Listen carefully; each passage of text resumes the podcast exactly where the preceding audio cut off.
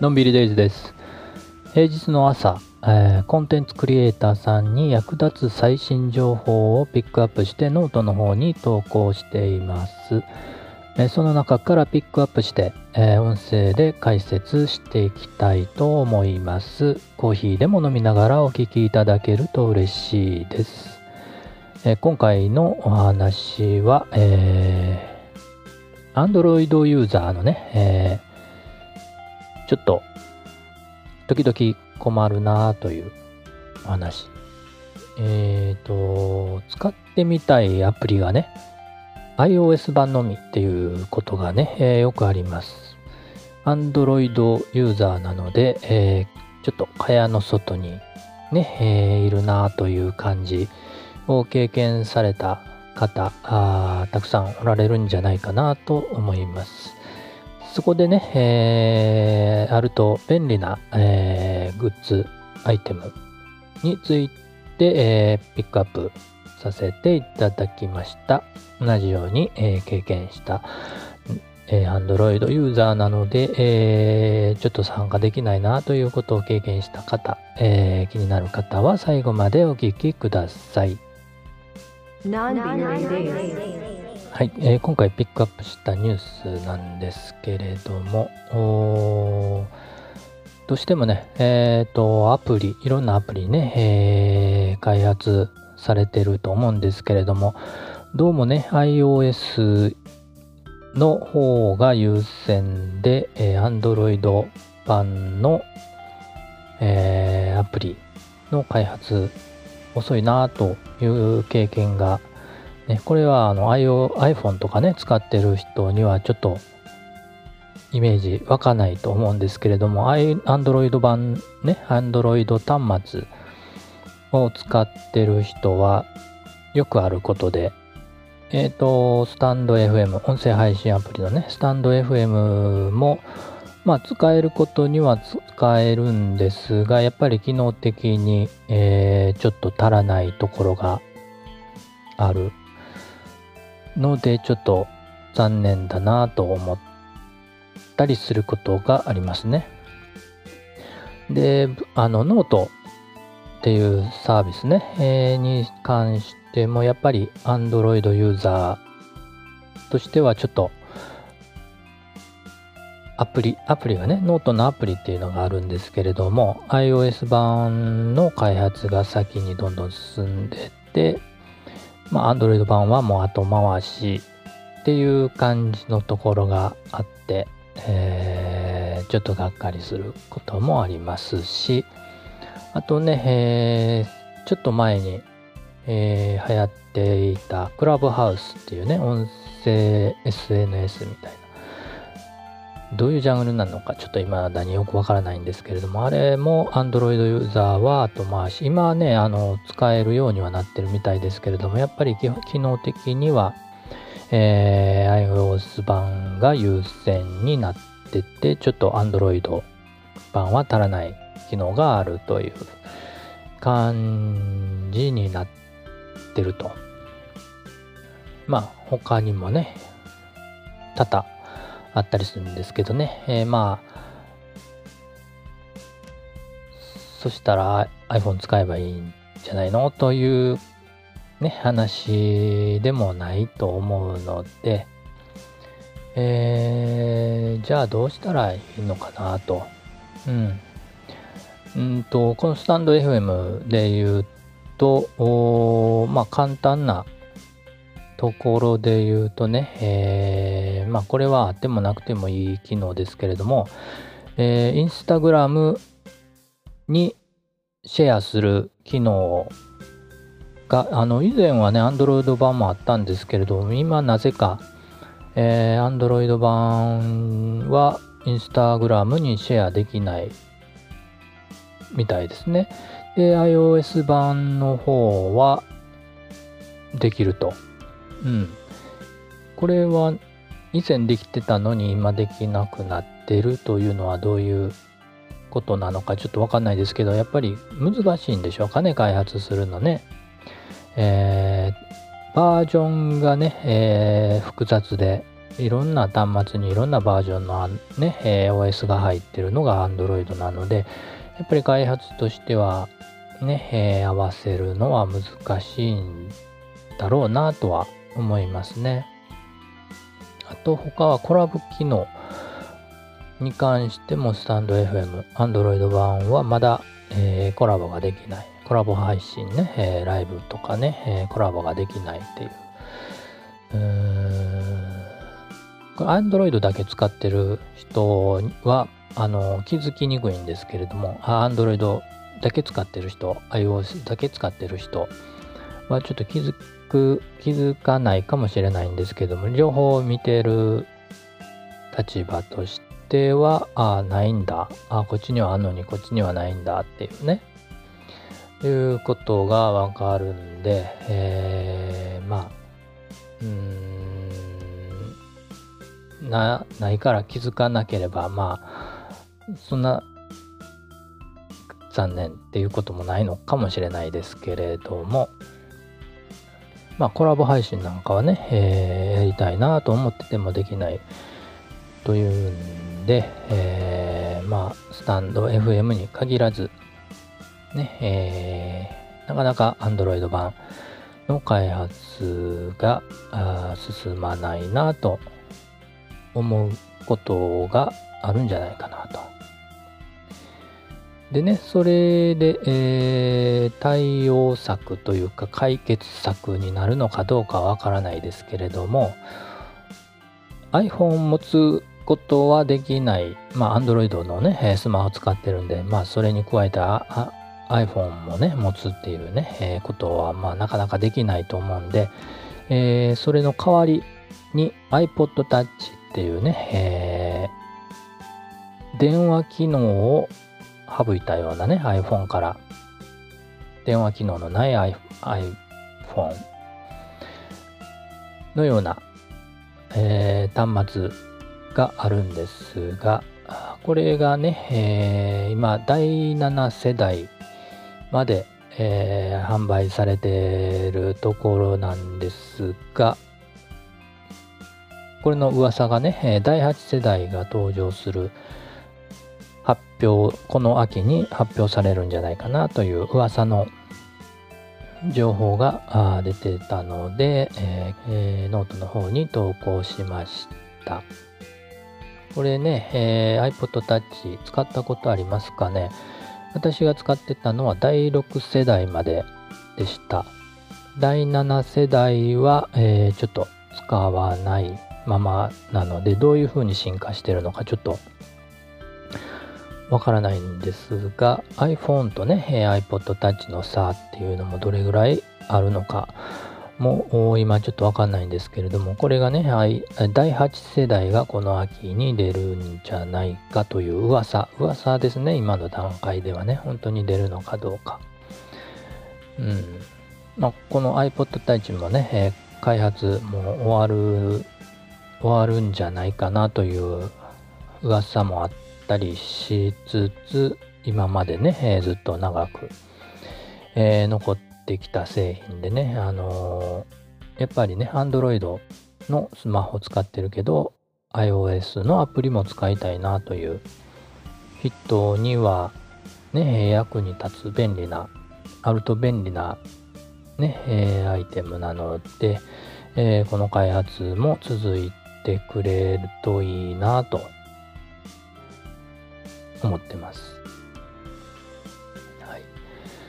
あ、ちなみにね iPad もありますよね。このスマホ iPhone の代わりになりそうでね、えー、使ってる人もいるかもしれないですけれども、これは オーエス が iPadOS になるんですね。 iPad の方はね、なので、えー、iOS のアプリしかないものっていうのはちょっと使えないわけですね。えー、またスタンド エフエム の話ですけれども、スタンド エフエム は確か iPadOS のアプリはなかったと思いますので、えー、iPad、iPhone の代わりに iPad 買ってできるのか、あのコラボ配信とかねできるのかどうかっていうのはちょっとわかんないんですけれども、えー、この iPod Touch だったらできるんじゃないかなと。 オーエス がね、えー、一緒だと思うので、うん、まあもしね iPod Touch で、えー、スタンド エフエム やってますよと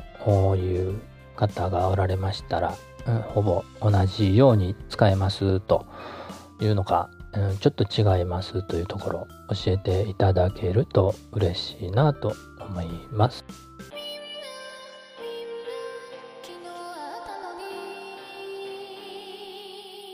ということで今回は、えー、使ってみたいアプリがまた iOS 限定で、えー、Android ユーザーは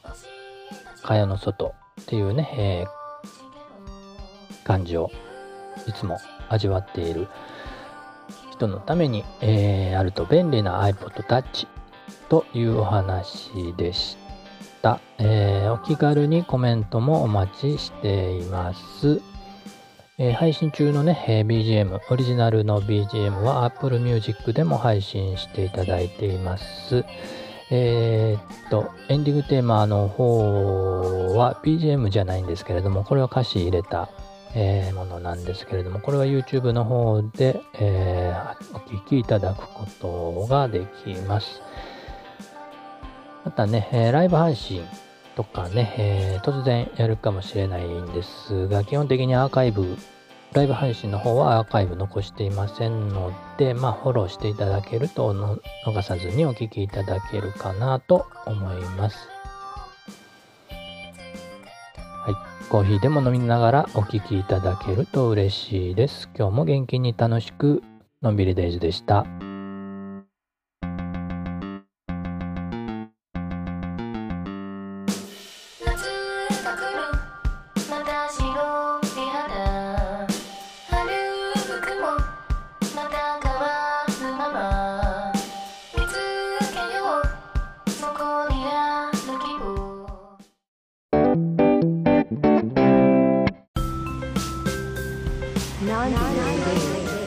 のんびりデイズです。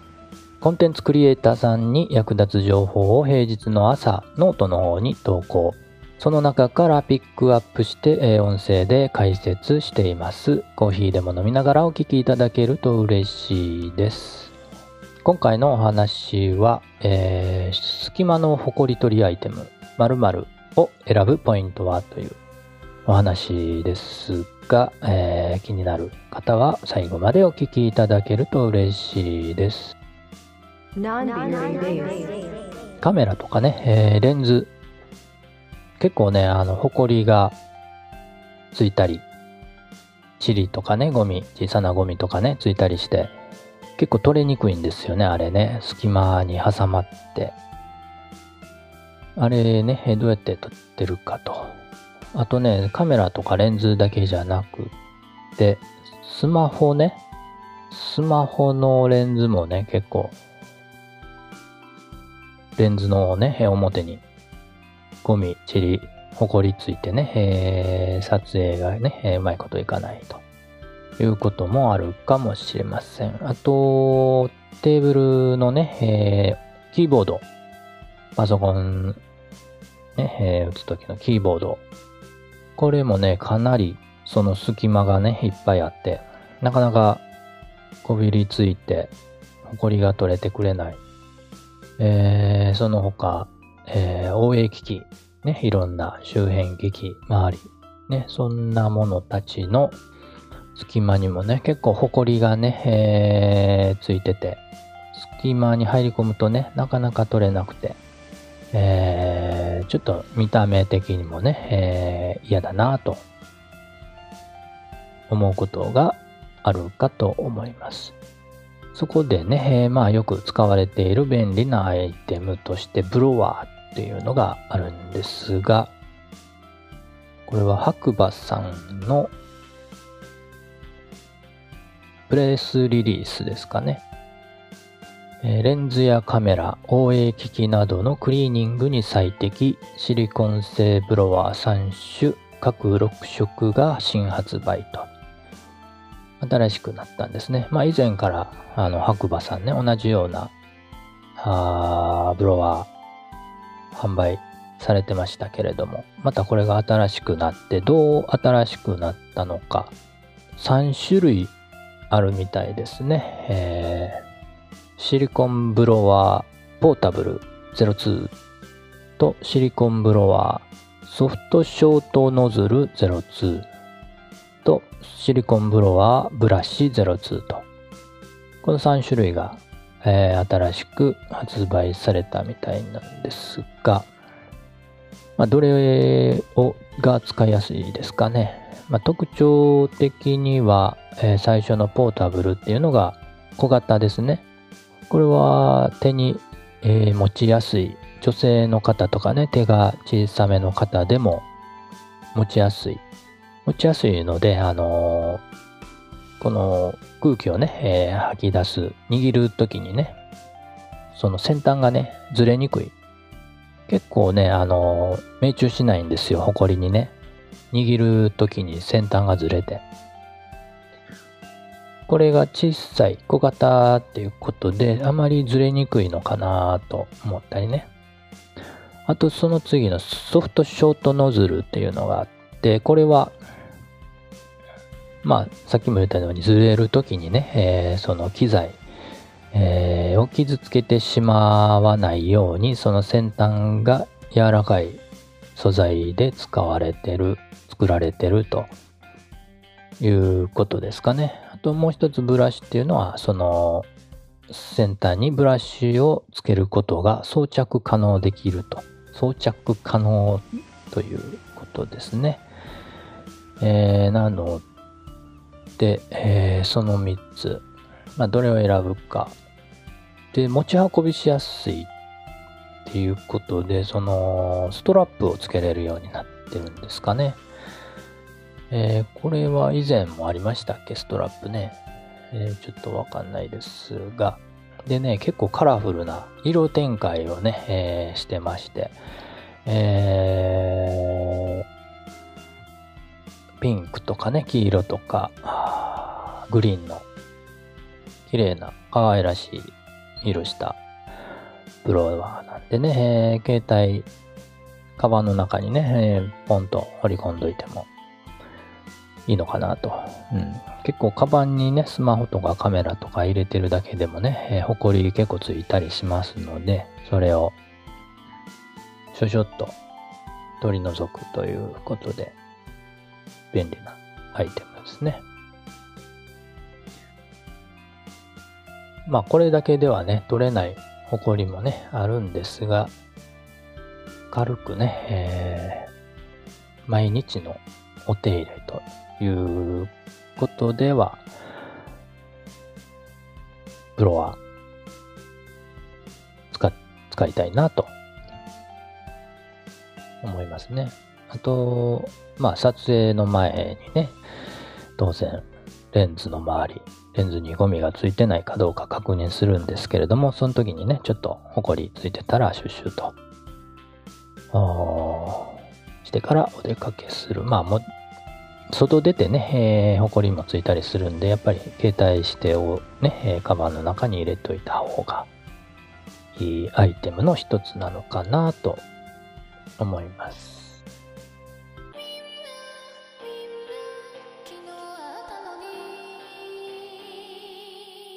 はい、ということで今回はあ隙間のほこり取りアイテムブロワーを選ぶポイントはというお話でした。えー、気軽にね、えー、コメントの方もお待ちしています。オリジナル ビージーエム は Apple Music でも配信していただいています。時々あのー、ライブ配信することがあるんですが、そちらの方は基本的にアーカイブ残していませんので、フォローしていただけると逃さずにお聞きいただくこともできます。また、コーヒーでも飲みながらお聞きいただけると嬉しいです。今日も元気に楽しく、のんびりデイズでした。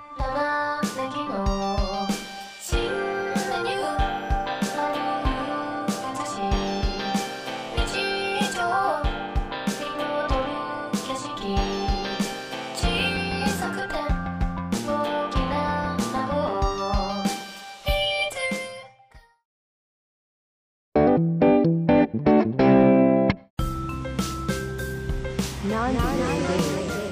のんびりデイズです。コンテンツクリエイターさんに役立つ情報を平日の朝ノートに投稿し、その中からピックアップして音声で解説しています。コーヒーでも飲みながらお聞きいただけると嬉しいです。えー、今回のお話は、えー、ツイキャスもクラブハウス化、ピーシー 配信も可能、ツイス、ツイキャスコールというお話です。気になる方は最後までお聞きいただけると嬉しいです。えっと、今朝ね、ノートの方にニュースチェック朝時短 for Creative Life のニュース投稿をしたんですけれども、その中から一つ、えー、ピックアップしました。えー、ツイキャスね、えー、と、動画配信とかね、えー、音声配信とか、えー、やってるサービスですけれども、こちらにね、新しいサービスが、えー、追加されたと、えー、その名前がツイキャスコールという名前ですね、えー、まあ要するにクラブハウスとかツイッタースペースとかと同じようなサービスで、えー、ホストがいて、えー、配信者配信者なんて言うんでしたっけ、えー、話す人ね、がいて、えー、そしてリスナーがいるという、うー、そういう形のライブ配信で、えー、このツイサ、ツイキャスコールっていうのが最大ひゃくにんのリスナーさんがライブ配信に参加できるということになってるみたいですね。ひゃくにんでお話しするのでしょうか。ちょっと具体的にはわからないんですが、まあ賑やかなね、会話の様子を視聴者に見せるスタイルが一つの配信方法として定着していまして、えー、井戸端会議のね、そばで聞き耳を立てて、えー、いるような感じなのかもしれないですね。えー、そういうのが流行っていると。まあ、発言するのはちょっと気が引けるけど一緒に聞いてみたいなと、みんなと一緒にいる感覚を持っていたいなという昨今ね、えー、リアルなバーでね、えー、集まってワイワイすることが難しくなってますので、まあみんなで集まってワイワイしたいなというニーズに応えているのでしょう。まあそういうのをね、えー少しでも味わいたいという思いを持つ人が増えてきているのは当然なのかもしれません。で、このツイキャスコールなんですが、あパソコンからの配信もできるみたいですね。えー、ピーシー、iOS、Android プラットフォームに対応。えー、ブラウザ版の配信もできますし、オービーエス も使って配信も可能になるみたいですね。えー、パソコンから配信できるので、えー、これはあのー、有利になるかもしれないですね。同じようなね、えー、クラブハウスにしても、えー、ツイッタースペースにしても同じようなサービスですが、スマホが必須ということでね、配信するのにね、えー、ちょっと入りにくいなぁと思ってる人もパソコンで配信できるということになると、ちょっとうーん参加配信と配信者として参加しやすいのかもしれないなぁと、うん、今のところね、えー、まだあのー、パソコン配信のみみたいですね。Android、iOS からの配信はまだ、えー、今後準備するということになってるみたいですね。うん、ちょっと今後ね、えー、注目してみたいなと思っています。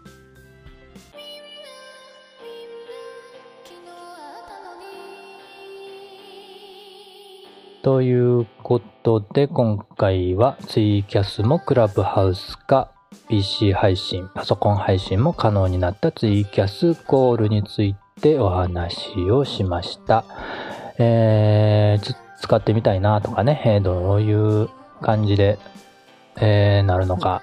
使ってみましたとかね、えー、またお気軽にね、えー、コメントをいただけると嬉しいです。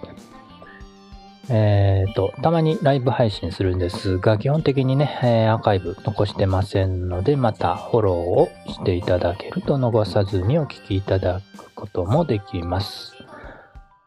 またコーヒーでも飲みながらお聞きいただけると嬉しいです。今日も元気に楽しくのんびりデイズでした。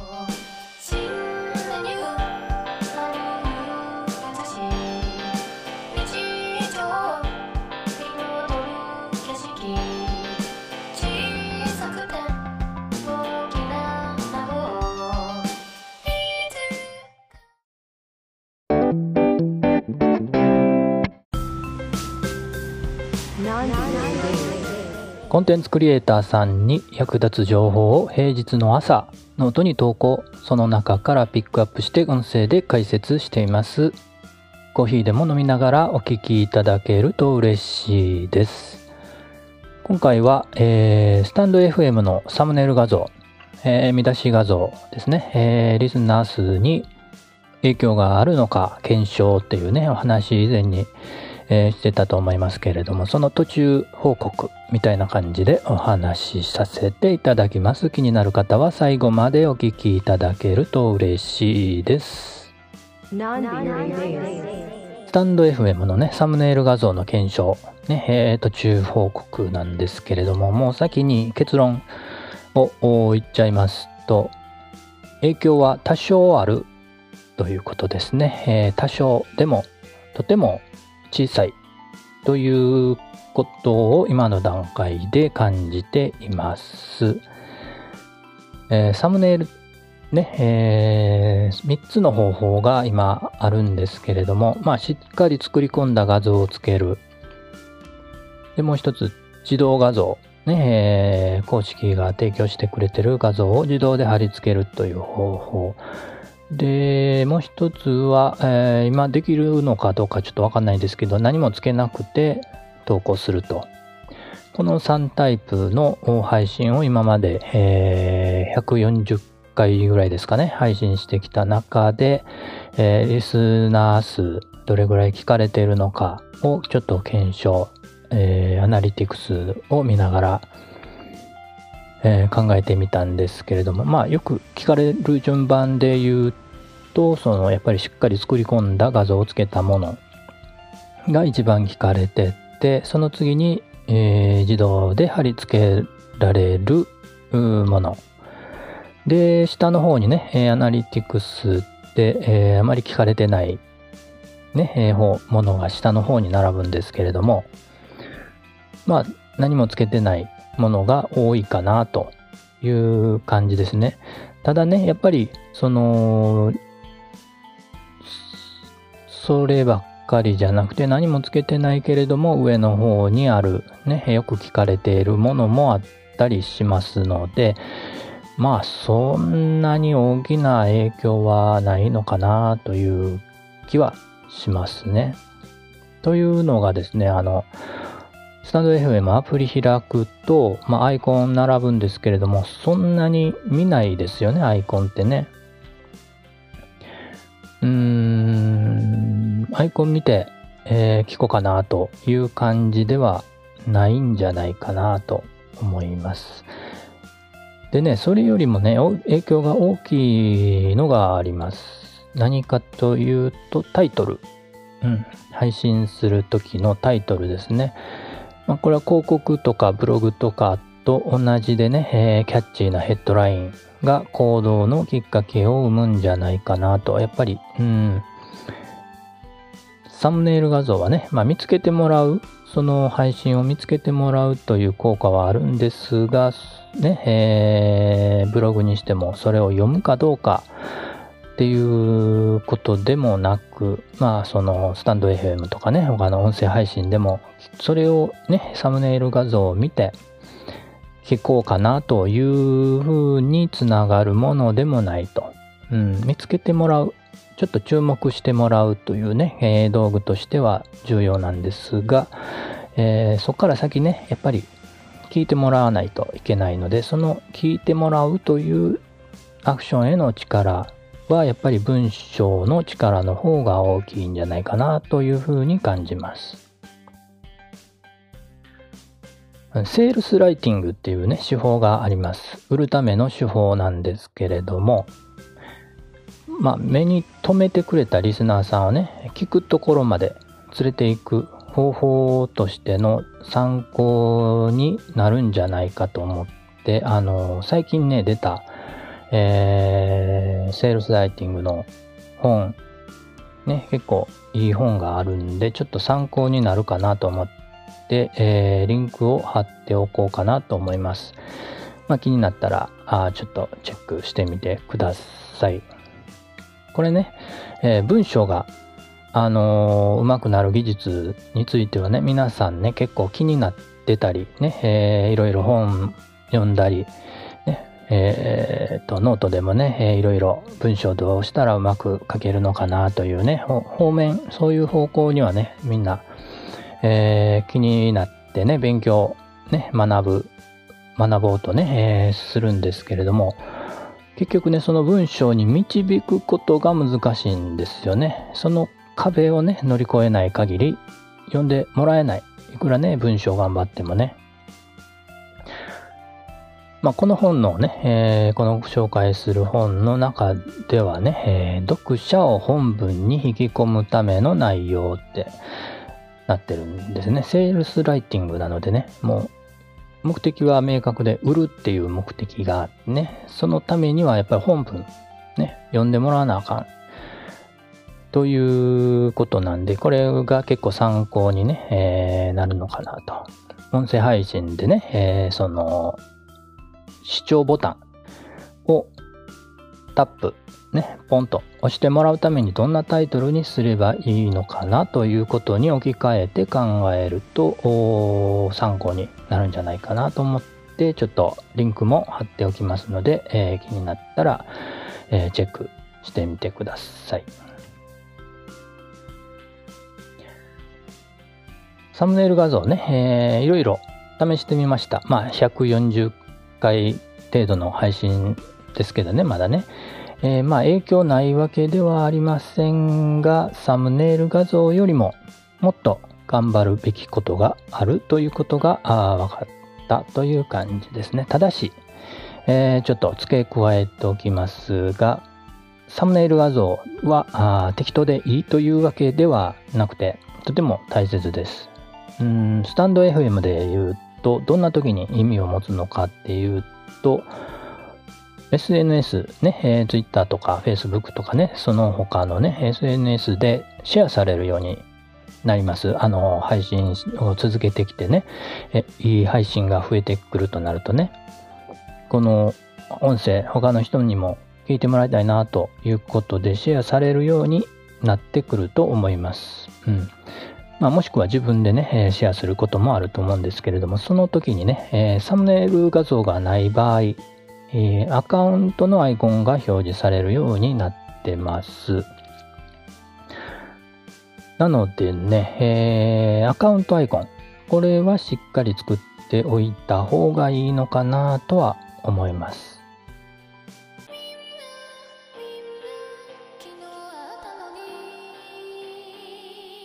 ということで、えー、今回はスタンド エフエム のサムネイル画像、見出し画像はリスナー数に影響があるのか検証、その途中経過ということで、あまり影響はないけれど、アカウントのアイコンだけはしっかり作っておきましょうねというお話でした。まあ、タイトルにね、途中報告ってありますけれども、この続きあるかどうかはまだわかりません。また気づいたことがあれば配信したいなと思います。えー、コメントお気軽にいただけると嬉しいです。とね、えー、時々ライブ配信もするんですが、そちらの方はアーカイブ残していないことが多いので、フォローしていただけると逃さずにお聞きいただけるかなと思いますので、えー、またコーヒーでも飲みながらお聞きいただけると嬉しいです。今日も元気に楽しくのびりデイズでした。